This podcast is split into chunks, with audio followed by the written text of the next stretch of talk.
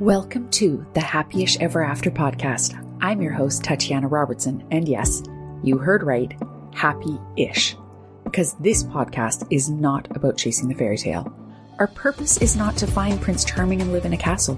Our purpose is to live our own true story. But how do we do that with the overwhelm of the daily grind? Here on Happyish, I talk to so many amazing people, and we aren't just here to inspire you. We are here to give you tangible takeaways that you can use to create a life that you love, a life where you have tools to improve your mental and physical health, a life where you are the center of the story. The fairy tale was never real, and that's the good news because that means that you can take the pen and write your own story. Now let's get started and see where this takes us.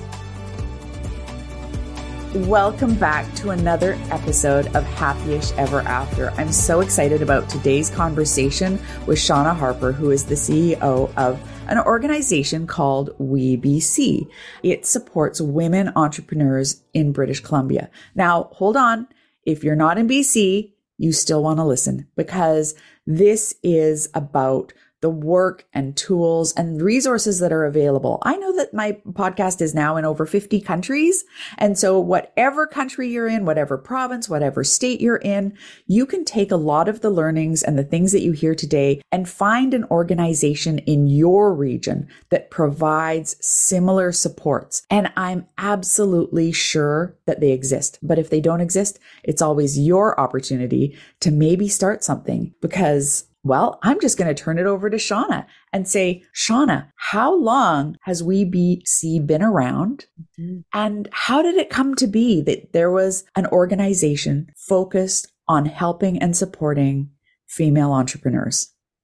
Thanks so much, Tatiana. Yes, WeBC has been around for 28 years this year. And what started off with an initial, we need to create an organization that helps support women entrepreneurs that have different needs than our male counterparts. We got a loan fund from the federal government to be able to distribute to, to women so that they could qualify for loans, they could start and grow their businesses. And it was something where, oh, maybe just for five years we need this. And we realized the work isn't done. 28 years later, the loan fund is still needed. Over and over again, we still do surveys to make sure that the work that we're doing out there that's customized to women entrepreneurs is still needed. And so there is still bar- there's still barriers around uh, mindset, around accessing capital, around gender biases, all of the different barriers that women face. And so our ecosystem exists obviously for BC entrepreneurs, but right across the country, we have sister organizations that uh, also support women entrepreneurs. And I also know globally, there is definitely more of a push now around supporting um, women entrepreneurs as a as an ecosystem together and as a community together. Can you imagine the amount of economic impact that women could have if they were fully able to participate at their at their best ability whatever that ability is if we were on the same footing to get going. The challenges i'm sure have changed over 28 years but if you go into your local bookstore and you look at leadership and business books how many covers have women of color on the cover that have female authors and what's really interesting is how the perception of it being a male industry probably kind of perpetuates that. Well, absolutely. And this is um, why five years ago, the federal government actually created the Women's Entrepreneurship Strategy. Oh, wow. Part of this strategy was an ecosystem fund, knowing that when they invest in women entrepreneurs, sorry, I don't know the stats currently, but they were something around 21, 22%. In BC, it's a little bit higher with the percentage of women um, own businesses. But essentially, the fund was created to say, what if women were just at the 50%? You know, was at that 50%, what would that mean to our economy? And it was billions of dollars oh, yeah. for our country. And so this is the piece that how do we increase the ability for women business owners to be successful, to not just start their businesses, but stay and grow their businesses is really kind of part of the reason WeBC still exists. And we do this through um, a couple of ways. It's it's uh, the loans that we offer, but also the advisory on a how to get the loan, how to qualify, how to put together the information you need to even apply for the loan, as well as uh, what we we call wraparound services. So there's a mentorship circles, whether it is peer mentoring or one-on-one mentoring, and then also skills development. So that ongoing learning, always to, to be learning and to figuring out what else is new, but also what else is constant, you know, in a business around HR, around operations, around marketing, around, you know, finance, all of these kind of pillars of an organization or growing of a business. So, oh my gosh. When I was young, never thought about being an entrepreneur. I don't remember there ever being any sort of classes around entrepreneurship at university. However, I do have physics, chem, and biology all from high school. But entrepreneurship, that never even, and I'm not saying that they weren't offered, yeah. but never crossed my mind, never thought of myself as somebody who could own a business. I didn't grow up with money. Mm-hmm. I didn't grow up with entrepreneurs as family. So how do you share this information with women if, if they feel like, I, I don't know, like I have a good idea, but I don't know how to run a business. Nobody in my family ever ran a business. How do you do that? And that's the thing. I mean, obviously, we have a website that has lots of information in there. For us, it's more figuring out how through our partners, through our community, through podcasts like this, that women find out and learn about this. So there isn't um now, I think, compared to, you know, when we were growing up, there's a lot more supports out there. So besides our organization, there's Small Business BC, there's Community Futures in the smaller communities. There's all the different organizations that support businesses to grow in our province and in our country. So that part isn't a shortage. For me, I was very fortunate. Um, my parents, um, immigrants into the country, uh, became entrepreneurs, most likely for the the fact that you know they didn't have their necessarily dream jobs, so they had to create an income that uh, allowed them to, to to support their family. And so I was fortunate in that sense. I grew up with entrepreneurial parents. Interestingly, even with that, I never thought I'd grow a business. I worked the corporate world as a travel agent, managed a travel agency, and then got sick and was like, hey, what are some other things I can do? And dabbled into different parts of entrepreneurship that then eventually had me growing a communications company and a manufacturing company and all these other pieces.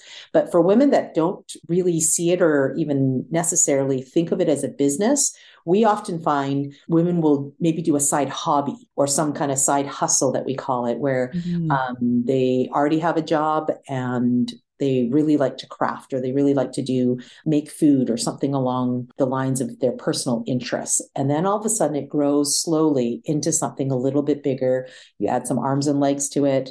More people are requesting it those types of things. They'll then find out hopefully through networks and um, maybe Googling, you know, how to start a business, they can then find out more information. For us, we do offer um, for starting women that are just starting out. And this is something that whether you are starting out in BC or not, you can listen to it. There's definitely information in there about getting licensed and all those things that are specific to our province. But even starting the business, you know, choosing the name, what to call it, all of those different pieces that questions that you, when you're starting out, you might be alone in the sense that you have no role models or other friends that are starting businesses. There are resources out there. And we run that now almost every week. It's kind of every other week is the start your own business. And then we also have the more legal kind of uh, um, start your own business portion of it every other weeks. So the starting your own business, is that actually like an online webinar? Is it live? Yeah, it's an online Zoom call. It's free. That's great. So you have this bi-weekly Zoom call. I will make sure to add that to the show notes. So anybody who would like to get on the list,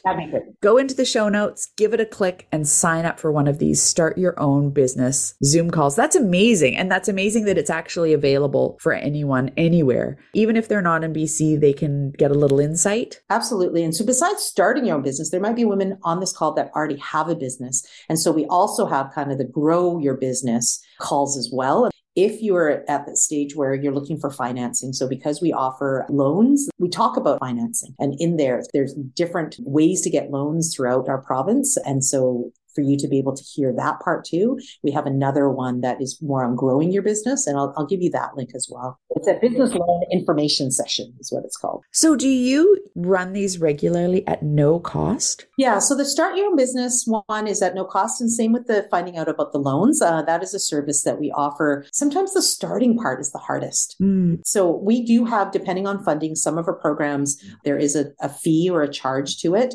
Many of our programs is more of a nominal fee than anything. We find that people are committed when they when they um, put a bit of skin in the game. Yeah. Um, but the start your own business one, we've heard from people that they'll listen two or three times because it's not so much the content. Obviously, the content nowadays you can pretty much Google just about anything. It's actually the community that actually shows up on those calls. So we had one woman say that she actually was on the call four times to listen to the other questions the other women were asking. Oh, okay. Because it's sometimes it's like, oh, I never thought of that for my business, or hey, that's a good way of thinking of it for this. And so she was actually listening more for the q&a that happens um, and really the, the organic part that happens uh, in between the content. I love that. The thing is if you Google something, you don't know who wrote it. Mm-hmm. And sometimes you're conflicted. You're like, how come one thing talks about this and another site talks about that? What's the best? And if you actually get to talk to a real person and say, hey, I've seen these two different options and they're an expert in the area, they can say, oh, this is why, or mm-hmm. this is what most people do. Or maybe the author of that was in another jurisdiction where they had certain different requirements. It's so helpful to be able to actually have access to a person. And I think that's the amazing thing about having a nonprofit like yours providing these services. Absolutely. And we represent obviously BC, but there's also the Alberta's Women Enterprise, there's the Manitoba, Saskatchewan, there's PARO out of Ontario, there's a couple out of Quebec. Uh, and we're a part of the Women's Enterprise Organization Canada, WEOC, which is kind of a collective of different women's enterprise organizations that serve women entrepreneurs. And they are kind of the umbrella. And so we are separate organizations. Um, but for one of the advice you know pieces that i always say to entrepreneurs is find a community for me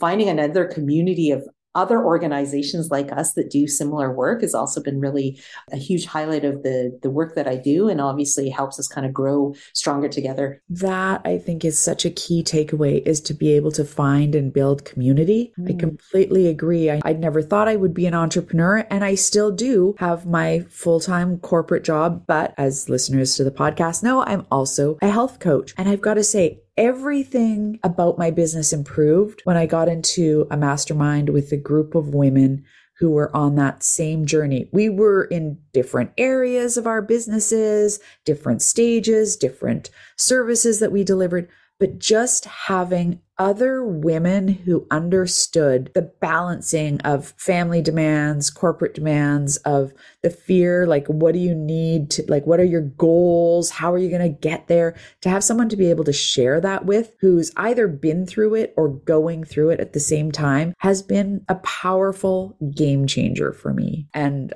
I'm sure that you must experience that. Yeah, we're actually, it's a pretty big year for us this year. We're celebrating 15 years of our mentorship program.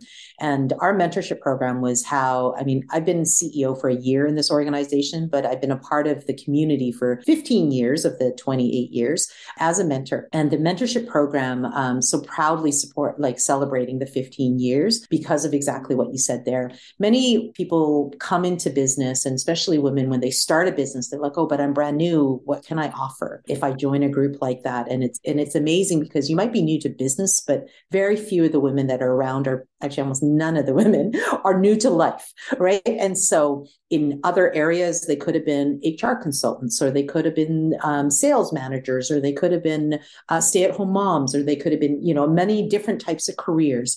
And so they bring the experience of life into our mentorship circles. And so our peer mentor groups uh, is um, form of usually eight women and a facilitator.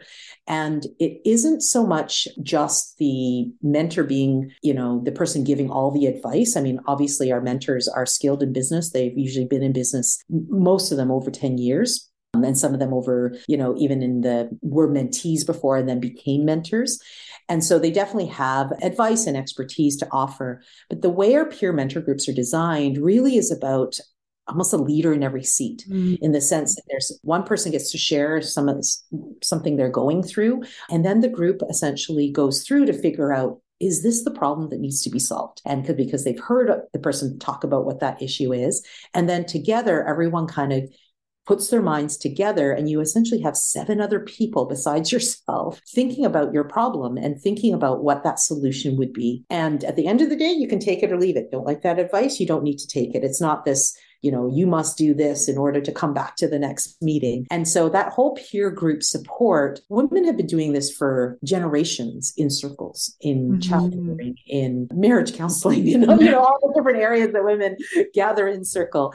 And so why not in business? And I, I think you had asked me prior to this interview, you know, what are three things that I want to make sure not to forget and for me, as um as someone that is yes leading an organization now, I was an entrepreneur for 22 years before this, and I waited way too long to include other people. Mm. I felt like I had to do it myself. I felt like no one else understands this. You know, I had my parents that were entrepreneurs, but the type of stuff I was doing was different than they were doing. And so, even if you are a day old in being an entrepreneur, or 10 years or 50 years, find a community, find a circle, because that is something that really helped to catapult me as an entrepreneur, both in being a mentor and seeing, you know, helping somebody else, but also in my own learning and growing, when I go to help someone, I also grow in my own business. And so it doesn't, I mean, ideally, you all come to the WeBC, you know, your mentoring groups, but it doesn't have to be that. It can be informal, gather a group of women together that, you know, in your community that you know are, you know, around the same stage in business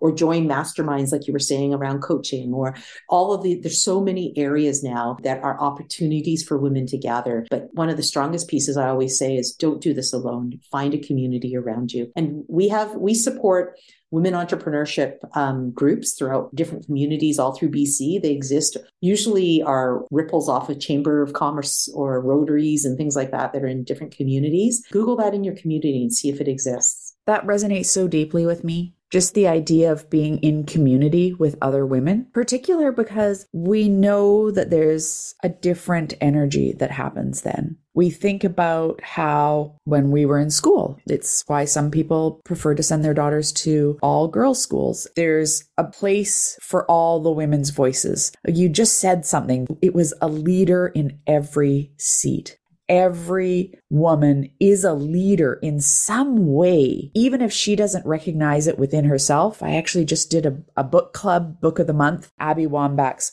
Wolfpack. And she absolutely comes with that lens of if you are living and breathing, you are a leader. Mm-hmm. But I do believe that for some women, the conditioning of how we've been raised and the culture that we exist in in North America doesn't teach us that at a young age. And so if I don't do this on my own, if I ask for help, I'm weak, my voice isn't valuable. I'm so glad to hear that there is a space and a circle to make sure that women are able to to learn how to see themselves as leaders. The mindset that an entrepreneur comes with will have such an influence. And I know that those wraparound services and the soft skills are just so critical to being able to launch a business. That's a that's a huge part of it. And first, I want to back up on the Wolf Pack. Yay! That is the book that we actually read as an organization. Um, so in my amazing, it really was to to feed that wolf, really, to feed that wolf of where community matters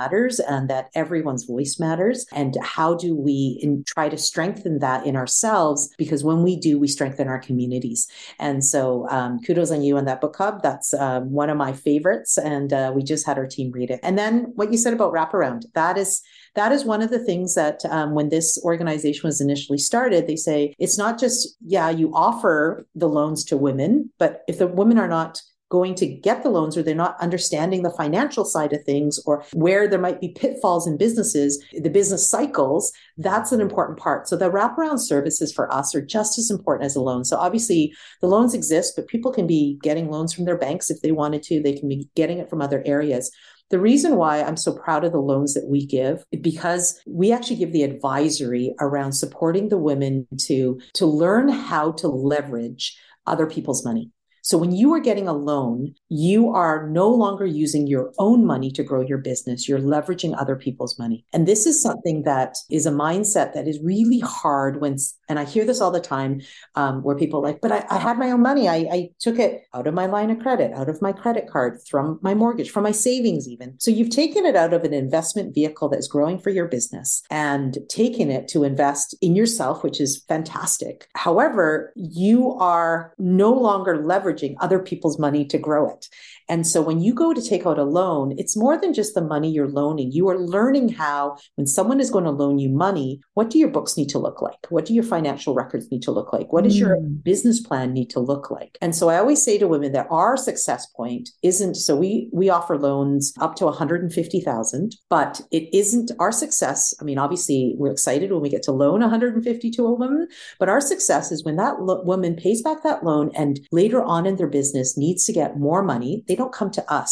They've learned how to leverage other people's money and learned how to get a loan that they'll go to a, a bank or they'll go to an investment firm or somewhere else because they've learned what it looks like to present your financials in a way that other people do want to invest in your business. And that's the part where it's way easier to learn it when you need 20,000, 50,000 or 100,000 than it is when you need 100 million dollars to loan. A hundred thousand still sounds scary to me. We offer 150,000 and most women usually borrow 60 to 70,000 from us because they're like, oh, 150,000 sounds like a lot. But a lot of it too is like, how do you structure your next three years, five years? These are the conversations that we have with the women as they come into, you know, what do they need to clean up to be able to get their credit scores to a certain level? What do they need to, to do so that their business is structured in a way that when they come up with the monthly payments and those things, they know what they can afford. Because later on, if they go to grow their business, especially if you inventory business, especially your, you know, restaurant business, you know, any of the ones that require a lot of cash on the floor, mm-hmm. you need to be leveraging other people's money. And can I ask, are you a low interest loan then? Because there must be some risk that it wouldn't get paid back. So what would the interest rate look like compared to a bank interest rate? So our interest rates do fluctuate. I mean, interest rates right across the board are high right now. Mm-hmm. Um,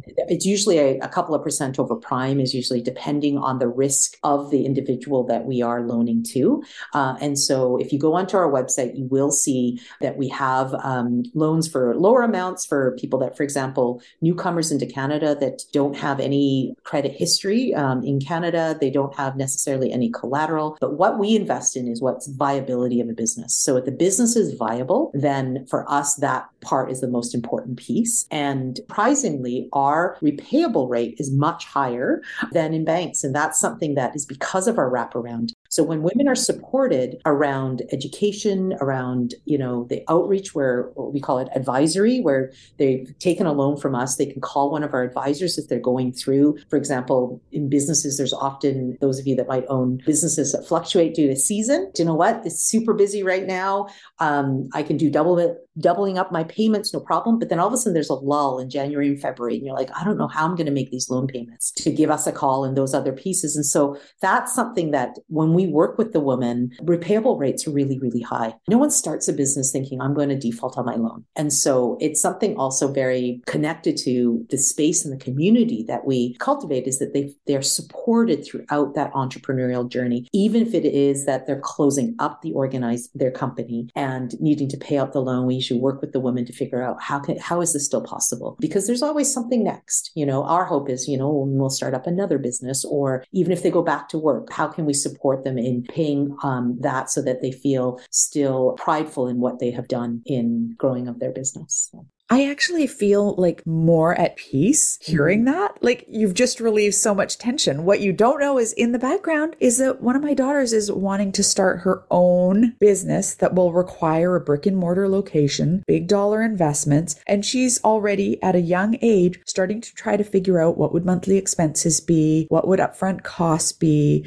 how many paying clients at what rate does she need. But I was like, where's the money going to come from? And banks don't intimidate me. I know that for some people that would appear really intimidating. So just knowing that there's an alternative to a bank is going to be great. But actually to be able to, in addition to getting the money, to getting the support so that you can develop the knowledge to be able to repay it. Because here's the thing. Once you learn something, nobody can take that away from you. I was going to say it's the learning part. And, more and more communities I'm going to, more entrepreneurs that I'm talking to, I'm like, the loan, even if you have the 50,000 sitting in your line of credit or in your credit card or even in savings and it's under your mattress, whatever it is, it's about the learning part of how do you qualify for the loan? Because when you qualify, in order to qualify for the loan, you need to have, understand your financials. And when you understand your financials at the startup level, as it grows, you're growing it with data you're growing up knowing how to look at your numbers. It isn't just, well, I'm going to show up at this event and hopefully sell a whole bunch of stuff and or I'm going to open a store and not realize that hey, my overhead is way too high and my margins are way too low because these are the things that advisors will tell you to say, look, there's not enough money on the table. It's not a viable business for us to invest in. And so pieces that the takeaways, I guess you would say, that the women learn from getting a loan is how to manage and learn about their finances. And we just actually ran it, so it won't happen for a few more months now, but it was called a FinFit program, which is essentially a workshop series all on financial fitness of an organization, of a company. And so we run different series all the time. So sometimes it's finance, sometimes it's HRs, um, sometimes it's marketing. Those are kind of the, the top requested. And so for people to always tap in to know that for them to constantly be learning, that was the one other piece. So besides finding a community, always be learning, whether it's through books, through webinars, through actual courses that you attend in person. And learning obviously can still happen in universities and colleges, but for those that don't have the time to go back to school uh, or are doing it as the, you know, are flying the plane or building the plane as they're flying it, there are ways for you to learn this information and also be asking the questions that are relevant to you in the moment right away. So we've been now doing a lot of teaching sessions that are now put together or paired together with mini mentor sessions where the mic is opened up for people to ask questions specifically on their own business. And that's really been very successful. I think COVID did some wonderful, you know, COVID was very hard for many entrepreneurs and many families and people. But the one thing it did do was give us all almost this common platform to be able to tap in at any point, um, and learn. And so we're able to reach parts of our province that we never did before. And even outside of our province, we had people from all over that tapped into our programs. I don't ever want to minimize the horrible impacts and negative consequences of COVID. But as far as being able to connect with people from a greater distance, it's been amazing four years ago things that we had a conference call for we now can just we can see each other and it feels more connected. You can sense how the person is feeling. And i'm sure that you must have a lot of women who come to you and they're like i don't even know if this is viable yet. Mm-hmm. do you have a certain demographic that you feel? Like are you finding that post covid there's sort of a greater awareness and that the demographics of those starting businesses is changing? I don't know if there was a change. Um, we we service a lot of retail businesses um, for sure. Oh a lot of um, retail businesses, definitely over COVID, a lot of them became online. But one of the things we did see a larger increase over COVID was actually food businesses, um, probably because a lot of people were at home.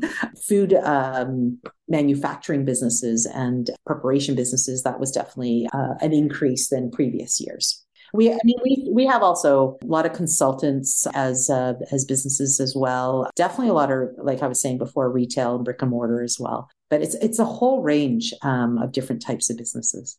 I did have a question going back to much earlier. You said that you'd spent so long just trying to do it yourself. Mm-hmm. And then you found the community. And I'm wondering, why do you think we do that?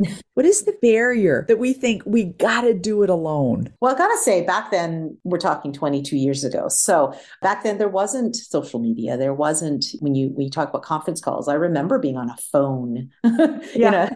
you know, talking on a phone. And then when I was a new mother, like talking to phone in a closet so that they couldn't hear, you know. so the, the way community connects, um, I don't think there was any, it wasn't as easy as it is now. And I think that's a big piece of it. But then there's also the fact that, like you said before, there's just culturally, it's like, hey, I'm just going to do this myself and I don't want to show it until it's real, you know, or show it until it's fruited to something much bigger. But one of the things that has to happen is that in order to for your business to grow, people have to know about it. And so yeah. one of the reasons that's really hard is to keep a business secret and think it's going to be successful. and so over and over again, um, the community piece, besides the learning and all that, it's also the word of mouth and the growth that happens when um, we share about our business. And nowadays, with the online tools, it's definitely easier to share. But what we also say too is it's important to also survey and test to see if your product or your solution or your service is even needed. Mm. And and so it might be something that you think everyone wants this and you can imagine selling so many widgets of this. But what if it's if you tweak something slightly different about it, even more people would want it. And so surveying and making sure you go out to see if this is something that someone would actually use and what would they pay for it. So being in conversation and getting that initial beta part of um, testing really is also really important. And so, yeah, I, I wish I had known that because my product evolved. So prior to my last business was a marketing communications company specifically for nonprofits. But prior to that, for about 12, 13 years, I kind of have this thing every kind of decade or so. I kind of switch, uh, switch what I do. I had a manufacturing business that sold inspirational magnets. But before it was inspirational magnets, I had this amazing idea that people would want my similar to my magnets that had affirmations on it, but had Velcro on the back of them because I was like, people could stick it on their, you know, back then it was those really big, you know, monitors. Um, mm-hmm. I'm like, you can Velcro it to your monitor and you can put it onto your mirror and those types of things. I stood at a craft show and I had a couple of magnets left over from some craft I did. I stuck those on and left them. They all sold. My Velcro things did not sell. it's a really quick, luckily I didn't invest millions of dollars in Velcro macro affirmations uh, because later over the 10 years, we sold quite a few million magnet affirmations because people understood magnets. I did, there wasn't a whole having to educate them on why, why my creative brain wanted Velcro. You know, it was too much conversation at that point.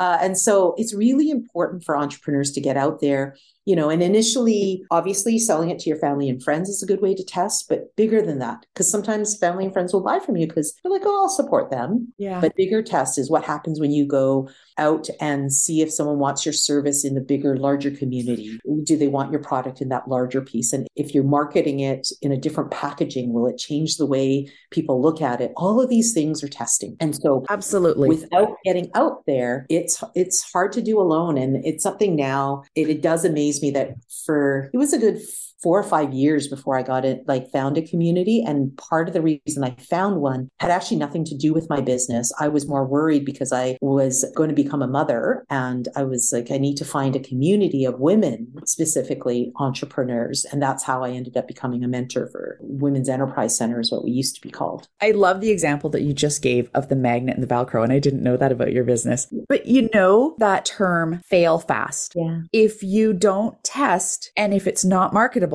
it's going to be death by a thousand paper cuts. and Absolutely. right. And there's a lot of money and time and energy that invests.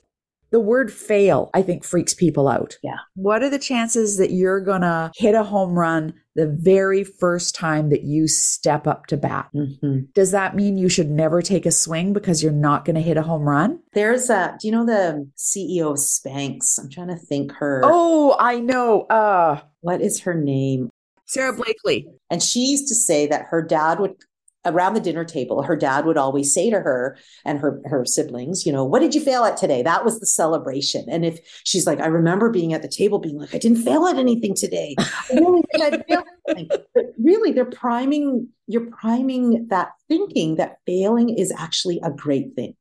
Yeah. Um, and because it means you're closer to whatever it is that you're meant to be close to, you know, the next step, the next thing. And yes. so having that piece and that mindset, and that's what I really felt in the peer groups that we do host is that you now have a group of women that, you know, usually we try, we, we hand curate all our groups so that people are kind of similar levels, but in different businesses mm-hmm. so that you're able to not get, I guess, emotionally attached to other people's, like you're, everyone is usually quite emotionally attached to their own business. Oh, yeah. So very easy to give advice to other people's business than it is to take it for yourself um, and give yourself the same great advice because you're emotionally attached. And it's something where when you start to adopt that fail fast mentality, or do you know what I learned? This is what I learned from it. And that is the piece that for us when I was saying that even when women close down their businesses, the repaying rate of our loans is still quite high because they feel attached to our community. Because when they pay back their loans, those loans go back out to help other women. And so this is something that right from the get-go, it isn't some large bank that they don't, you know, know where the money they can write it off, those things. The money that gets paid back gets invested back into other businesses. This is something that I think is a part of that community, is a part of what we've created over the 28 years here. This has been such an amazing conversation. I think that the work that you are doing is so important. I'm so glad that I found that I found you and that I found WeBC because these services are incredible. And someday we'll have to have you on the podcast so we can talk about how we met. But for now, I just want to say thank you. Thank you so much. I'm going to put those links into the show notes. And I'm also going to put the WeBC website so people can sign up for things, learn more about the organization, try and find something with similar services in their community if they're not here in BC. But it sounds like you actually do provide resources for people in other communities in some ways, though your target audience is in BC and that's where the funding's available. But there is funding across Canada. So yes. I will also give you a link to WEOC. They were recently given a $34 million loan fund by the federal government to invest specifically in women entrepreneurs. And so there are other organizations like ourselves right across the country that are helping women to qualify for those loans. They're $50,000 loans, and it's something that they have been earmarked to invest um, to start and grow women businesses in Canada. So definitely there is funding right across our country. And those of you not in Canada, Canada. There, uh, hopefully, there will be um, other pockets available. But if not, take a look at your credit unions if you have them or something similar to that, and then other community support systems. Wonderful. Thank you so much for joining. Thank you. Before I had this conversation with Shauna, I had no idea that there were so many free and low cost opportunities for female entrepreneurs that are specifically designed to help them build their businesses but I want to reflect on two key points that Shauna mentioned in this conversation. One, don't try and go it alone. Build a community. And I know from experience that has been a game changer. And the other is that growth mindset. Always be learning, always be curious. I enjoyed this conversation. I enjoy every conversation, and I hope that you do too. And if this podcast means something to you, which I really hope that it does, please take a moment to share one of your favorite episodes. Maybe this one, maybe another one. Share it with a friend. Follow the podcast wherever it is that you get your podcast from, whether it's Google, Spotify, maybe it's Apple. Leave me a review. Oh, it just means the world to me when you do. And we'll see you next week. Much love.